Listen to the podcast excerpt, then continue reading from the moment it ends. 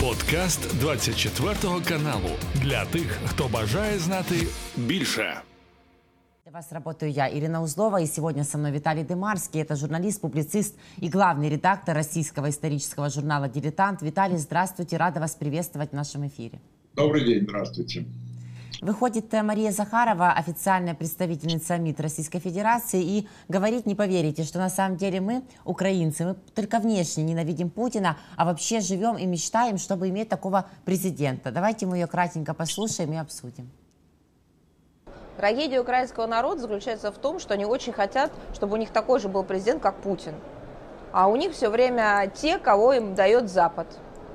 Вот это, это как это Фрейд, понимаете? Вот то, что происходит с Украиной, во многом, мне кажется, объяснил бы Фрейд очень быстро и очень э, свойственными ему категориями. Они ненавидят, внешне ненавидят э, и очень агрессивны в отношении Путина, ровно потому, что они хотели бы, чтобы Путин был у них президентом. Вот им такого нужно открытого, решительного, знающего, говорящего не по как вы говорите, бумажки, которые ему прислали из Вашингтона, а говорящего, потому что он знает, о чем он говорит, он дышит этим, он чувствует это. Это, это удивительный, удивительный феномен Украины современной, но мне почему-то кажется, что это именно так. Из ее уст это заявление звучит в рамках, в кулуарах саммита Россия-Африка, который происходит не так, как хотел, конечно, бы Путин в эти дни, но тем не менее в Российской Федерации. И вот э, Путин, которого все хотят видеть у себя президентом, расхаживает по комнате в полном одиночестве, как одинок, одинокая ветка сирени в ожидании, ну, в частности, президента Египта, а тот к нему не спешит. А скажите, пожалуйста, возможно, на самом деле не все хотят видеть Путина президентом своей страны, а уже не хотят с ним иметь ничего общего?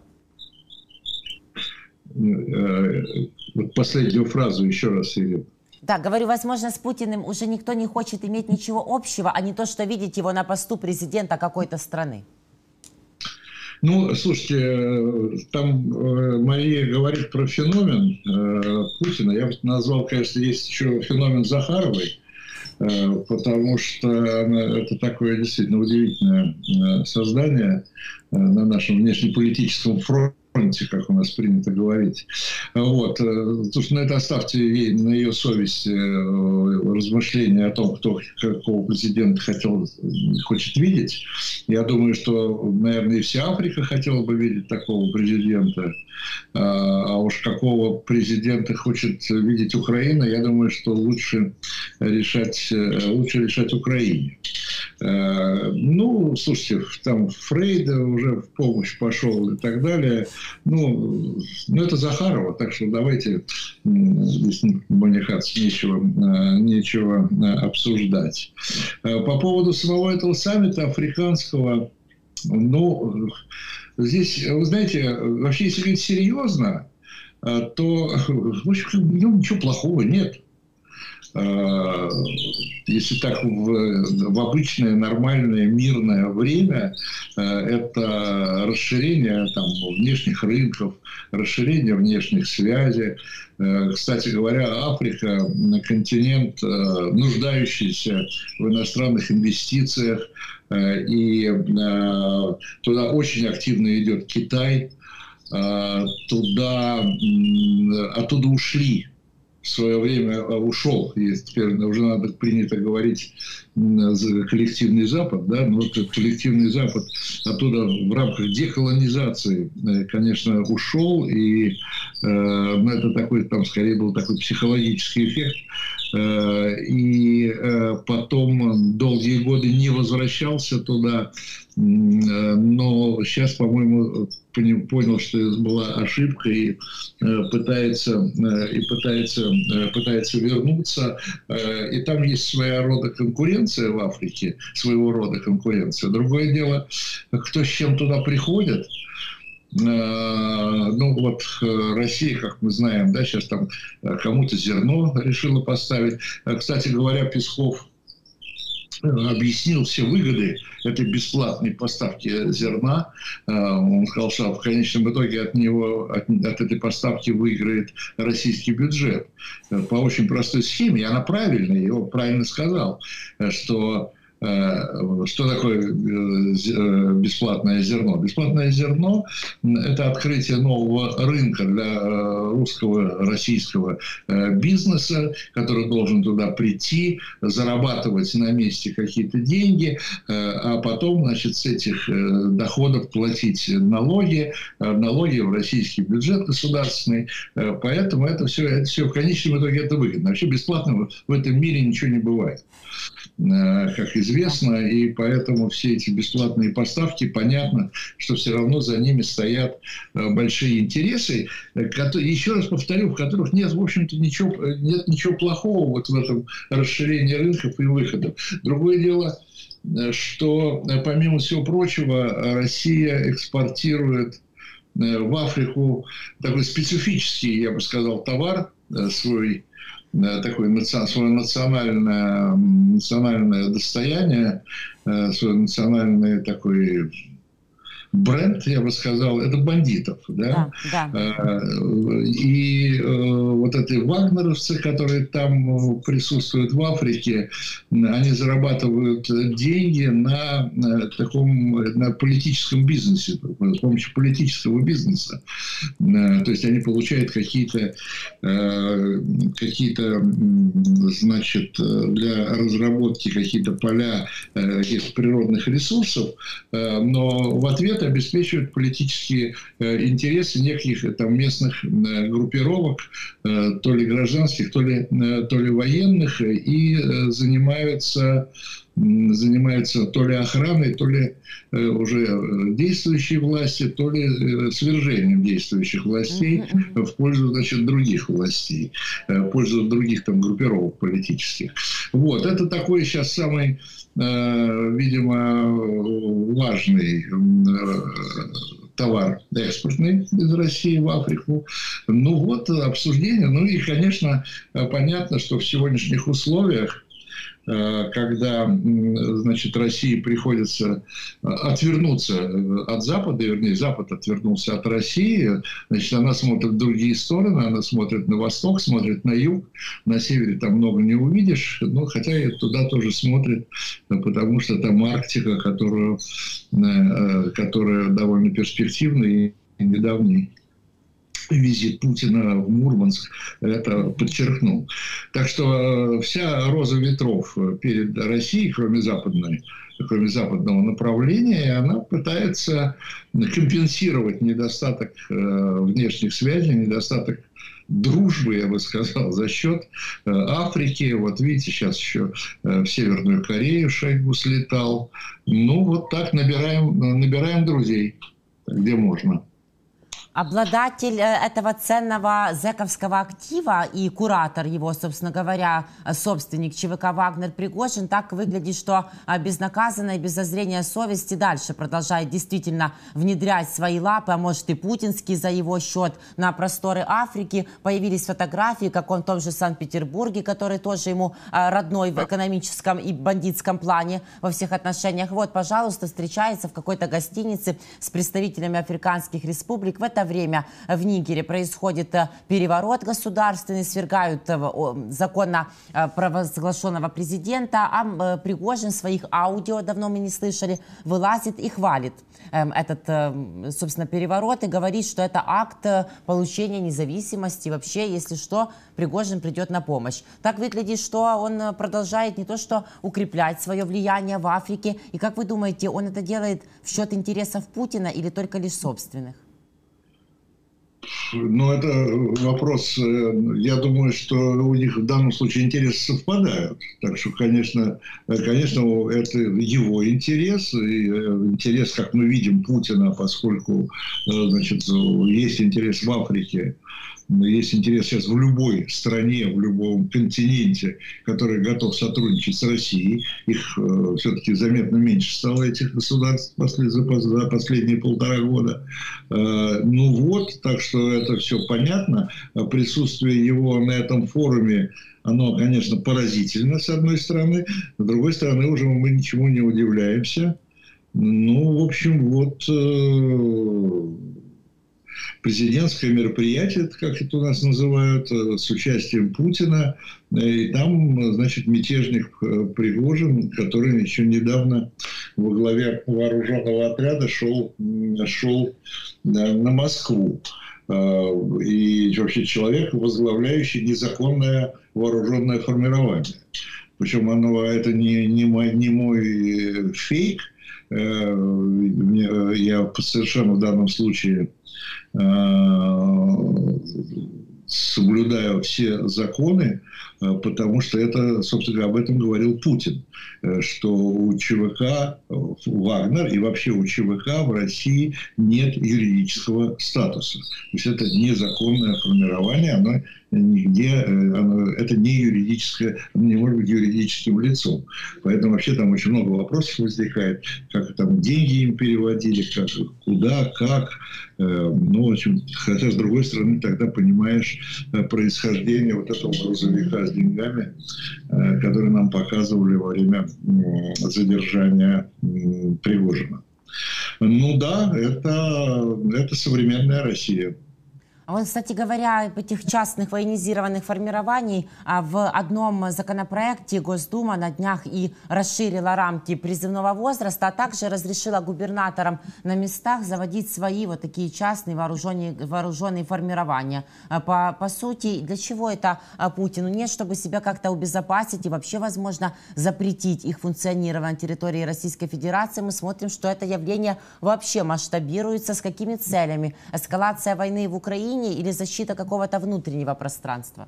Я думаю, что, конечно, вряд ли это для расширения э, так сказать, войны в Украине, это скорее для защиты внутреннего пространства, э, потому что об этом особенно много говорят в областях, прилегающих к Украине, которые подвергаются обстрелам украинским, да, что там требуется, ну, там помимо обстрелов, там какие-то то, что теракты, какие-то вылазки, там, не знаю, что-то там происходит, да, а, и э, так называемые отряды территориальной обороны, э, значит, вроде где-то даже начали формироваться, или есть призывы к их формированию.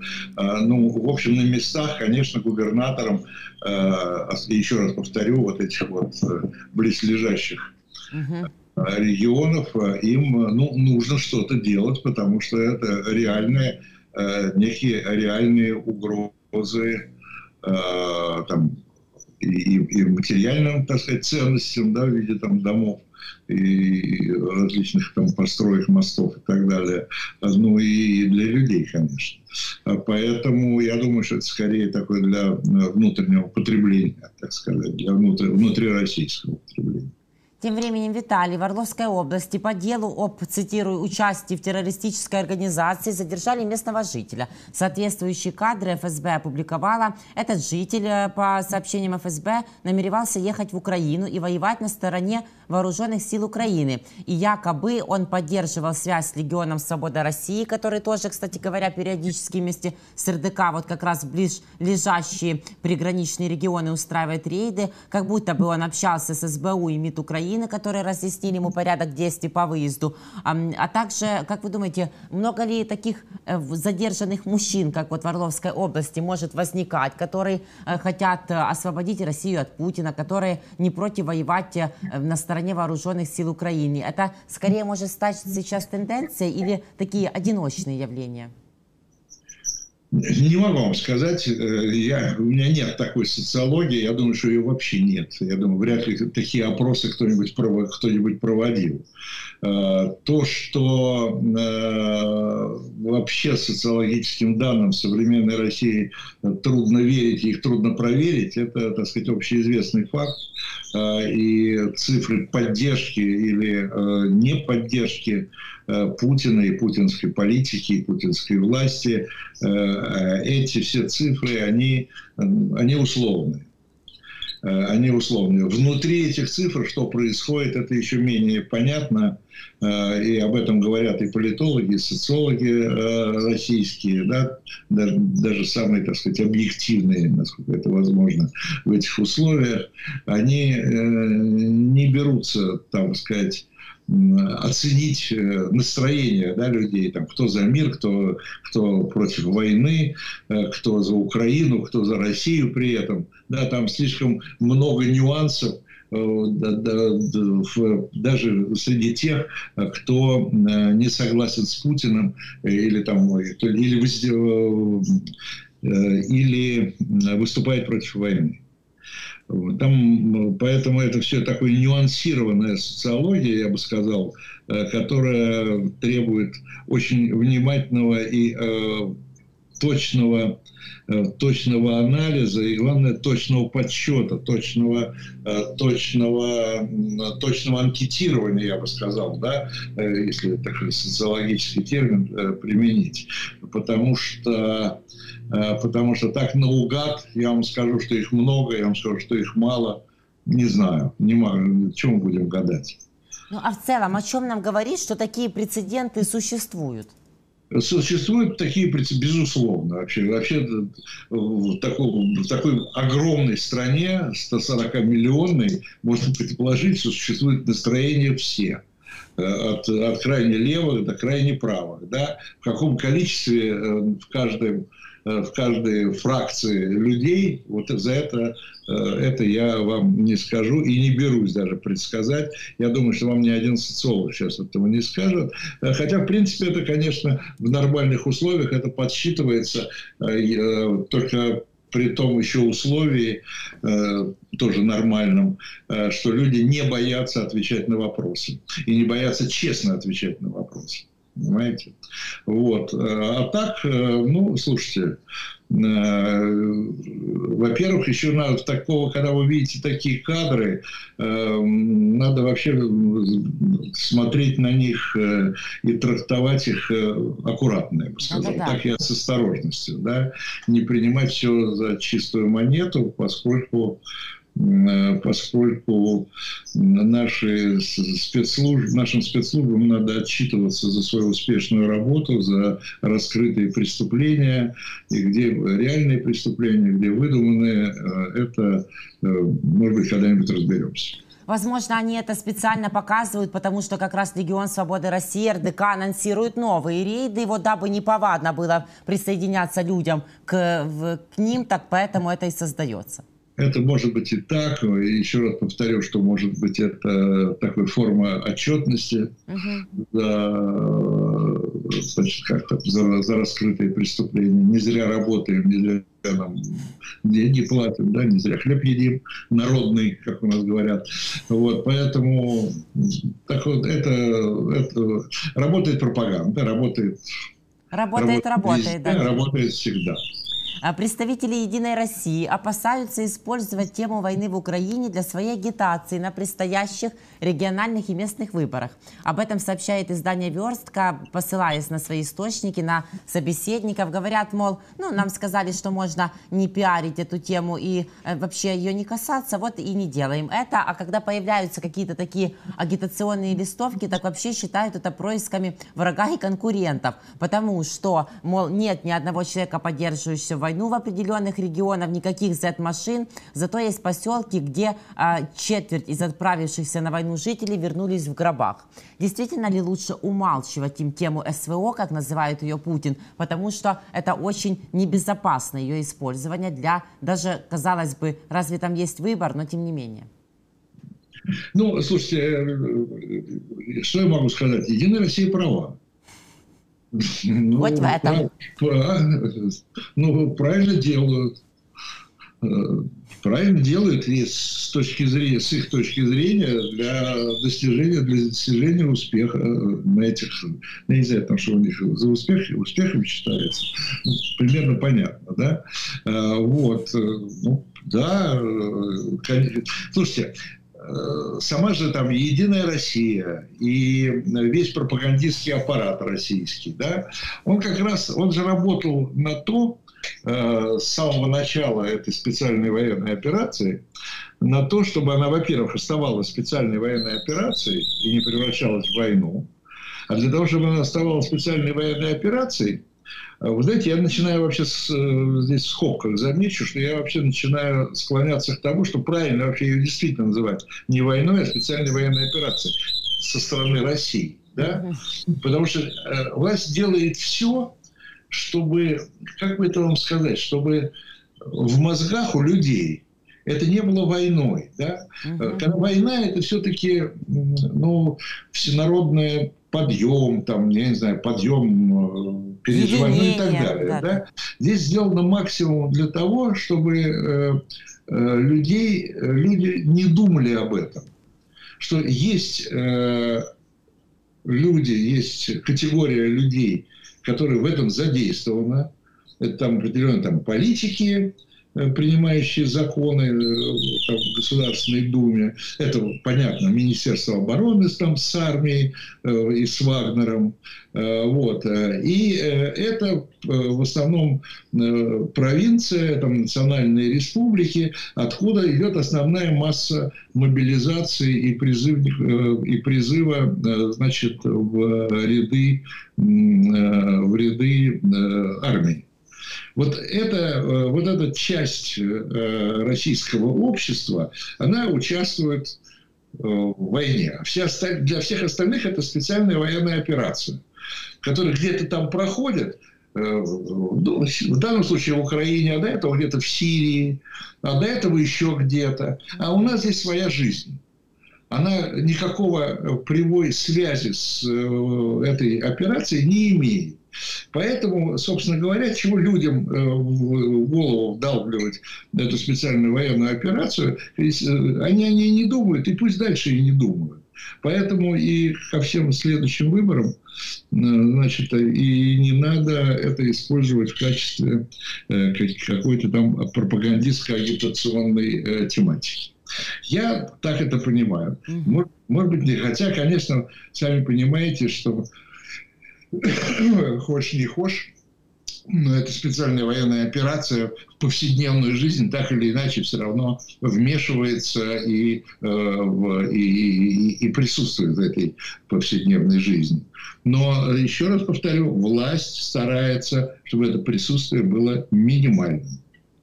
А, тем не менее, э, Картополов, вот когда голосовались эти поправки, о которых я упоминала в законопроект во втором и третьем э, чтении касательно расширения призывного возраста этих частных военных компаний, сказал, что э, готовимся к большой войне. А что он вкладывал в это понятие?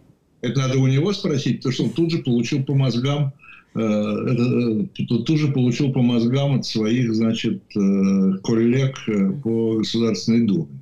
С чего он взял, откуда он взял, и вообще, и вообще э, там все немножко возмутились э, включая даже там какую-то не успели, они там ушли в отпуск, что ли, то ли ушли, то ли уходят, э, и не успели там какие-то поправки внести. И даже сам господин Клишес сказал, что вот сейчас вернемся из отпуска, и там моя личная поправка будет э, там, к одному из, там, из этих всех законов. Э, они, по-моему, вообще не очень довольны, что публично вообще обсуждается вопрос, хотя как можно это делать не публично,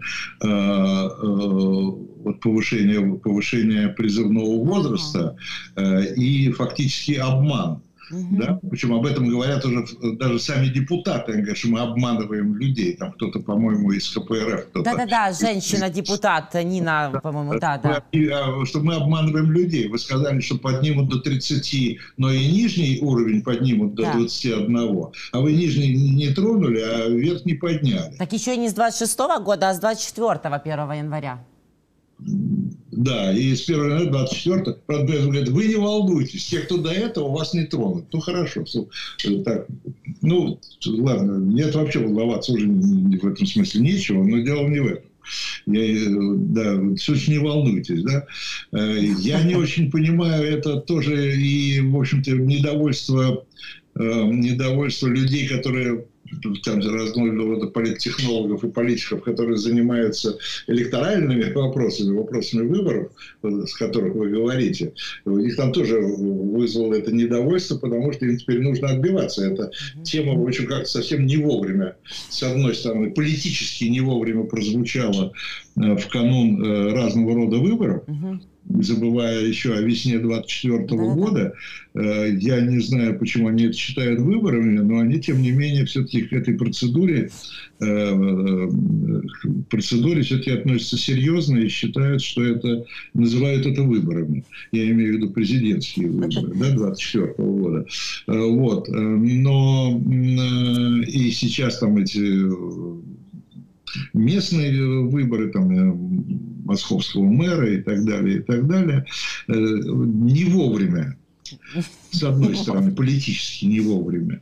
Но, видимо, это потребность, э, потребность фронта, что называется, да, потребность, э, потребность военных, военных действий.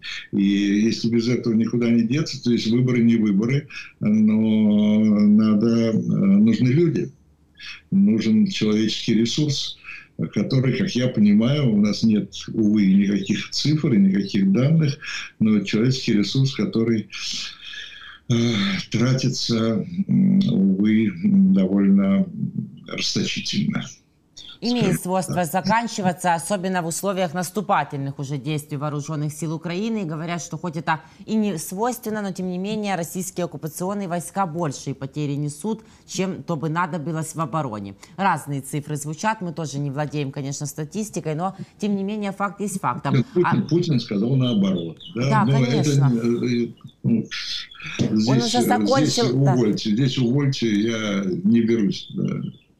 Это, конечно, поразительный факт.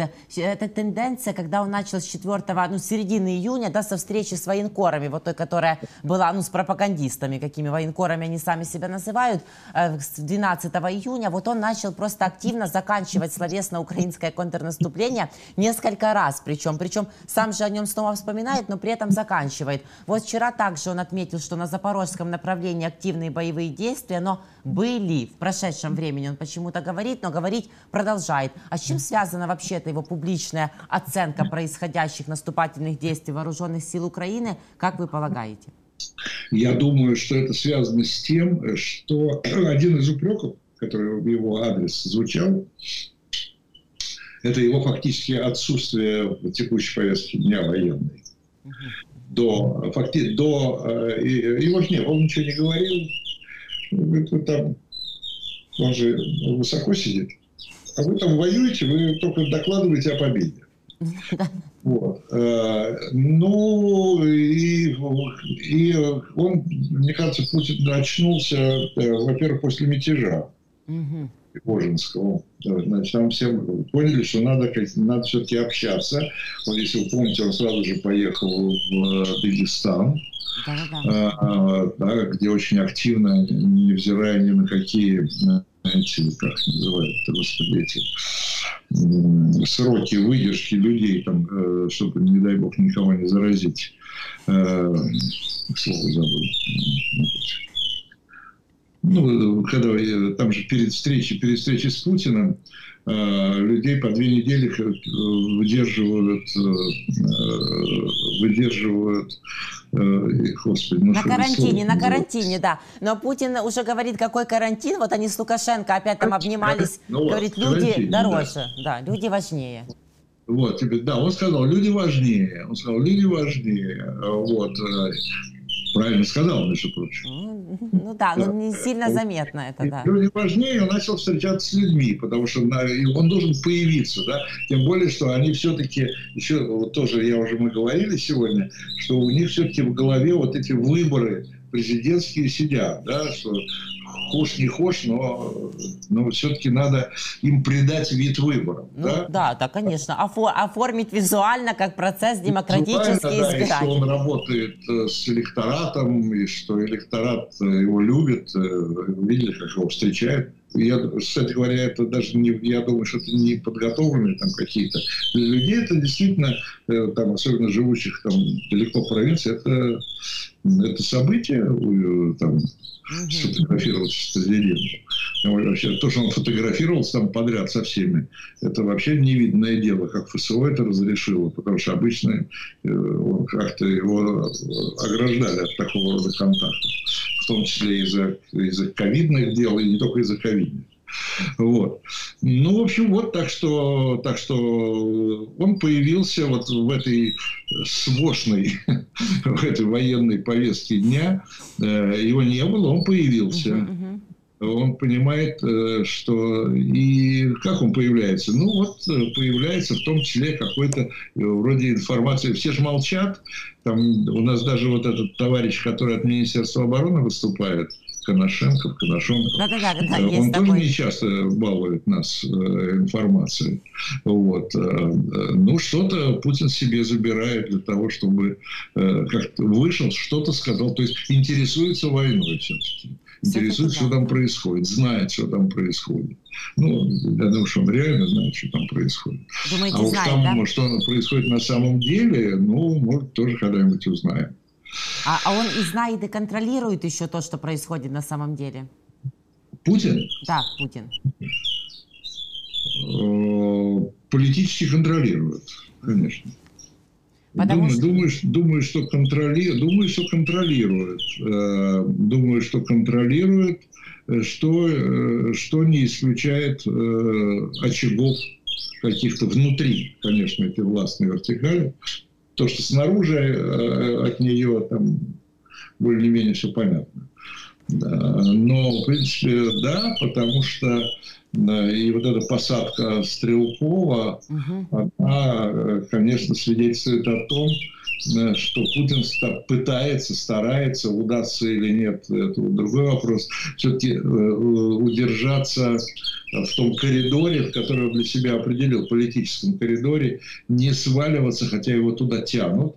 И не, один, и не только Стрелков, кстати, и Пригожин, и это довольно сейчас э, влиятельная, достаточно влиятельная сила, которая его все время тянет туда вот вправо, совсем вправо, туда в крайний такой радикальный национализм. Э, вот. Он пока, пока отбивается и посадка Стрелкова, это, это посадка, она многих удивила, потому что считается, что именно эти силы, вот эти правые националистические, э, являются как бы его главной опорой. Вот сейчас в этой, в этой войне они искренне от всей души своей широкой, они эту э, войну не из-за страха, а из, именно искренне поддерживают. Э, и, и пытаются ее радикализировать, значит, толкая э, Путина тоже на, э, на то, чтобы превратить вот эту СВО действительно в войну, в такую полномасштабную, со всеми вытекающими последствиями. Но вот он пока, пока туда не знаю, удается, не удается, то есть он пока это контролирует и не дает, э, значит, России э, свалиться вот в эту сторону. А. Э, долго ли продержится, угу. трудно сказать. Посмотрим, как будут развиваться события, в том числе, опять же, на фронтах. Потому что от того, что как, как там, много будет зависеть. И я думаю, что с этой точки зрения надо рассматривать и вот это вот а, и Беларусь.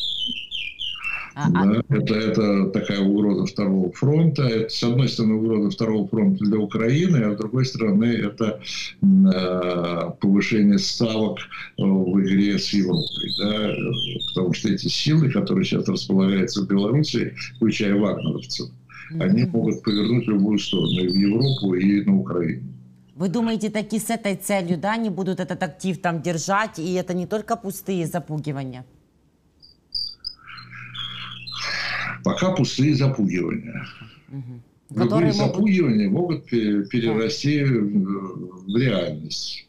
Э, это, это тоже это часть игры и военной, и политической. Да, поэтому Сейчас это, это так же, как э, ядерное оружие, Запорожская АЭС там, и так далее. Да?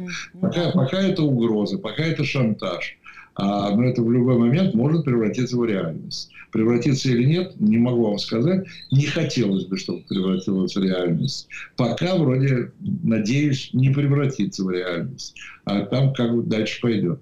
Ну да, мы с вами и подрыв Каховской ГЭС и видели, и обсуждали. Э, Виталий, почему они э, позволяют себе повышать ставки? Потому что есть чувство безнаказанности?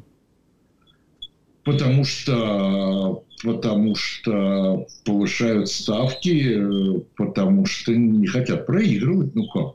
Ну, это понятно, да. Но если бы была соответствующая реакция от тех же западных партнеров, от НАТО, возможно, даже на подрыв Каховской ГЭС, потому что все время такое чувство, что они вот это так промацывают, все прокатывают и дальше идут, выше, больше. Да, ну, даже мы не сдаемся, э, потому что здесь же, собственно говоря, ставки повышаются с обеих сторон. Да, э, со стороны э, ну, Запада, который, да, ставки тоже повышаются. Вы вспомните, с чего начиналось все полтора года назад когда Запад многое из того, что он, допустим, поставляет сегодня Украине, он тогда говорил, что этого не будет но, э, но понемногу э, в ответ на повышение ставок э, российских, это кто там, где курица, где яйцо, там довольно трудно определить, вот, идет, идет повышение уровня вооруженности Украины, да, уже появляется еще нереально, но уже в перспективе F-16, я не удивлюсь, если встанет вопрос и о посылке войск. Угу. Вы полагаете, ну, со временем, это возможно, со временем да? и опять же в зависимости от того, а как будет развиваться ситуация на фронтах. Поэтому то, что с обеих сторон повышают ставки, а что вы хотите? Чтобы сидели и ждали, пока это Нет, так, так в войне не бывает. Я хочу каких-то э, санкций и действий, которые бы не позволили Путину и Лукашенко играть э, на таком уровне. Не получается. Ну, да, я вижу. Получается, э, вот вам и ответ про Африку. Африка, помимо всего прочего, это и окружной путь для всех тех э, технологий, которые не поставляет, которые Запад не, поставляет на, напрямую. Круто. Африка один, я думаю, что один из обходных путей, помимо Азии, помимо Китая там, и так далее. А, и не случайно Запад работает и в этом направлении тоже. А, и ну, я думаю, что все заметили это, конечно, э, как понизился уровень этого форума Россия-Африка. Да-да-да. Да, сколько там президентов в последний момент отказались, там, ну и так далее и тому подобное.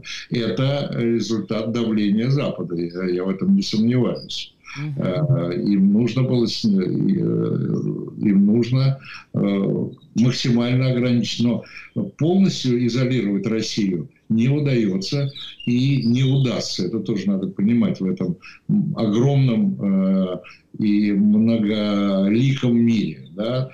Там, ну, вы сами видите, да? Ну, пусть поэтапно, пусть постепенно, но круг уже не порочный и не совсем замкнутый, а разрывается. Будем в этом направлении двигаться и мы, в частности, на поле боя в первую очередь. Виталий, я от всей души благодарю вас за сегодняшний разговор. Це був подкаст для тих, хто бажає знати більше. Підписуйся на 24 канал у Spotify, Apple Podcast і Google Podcast.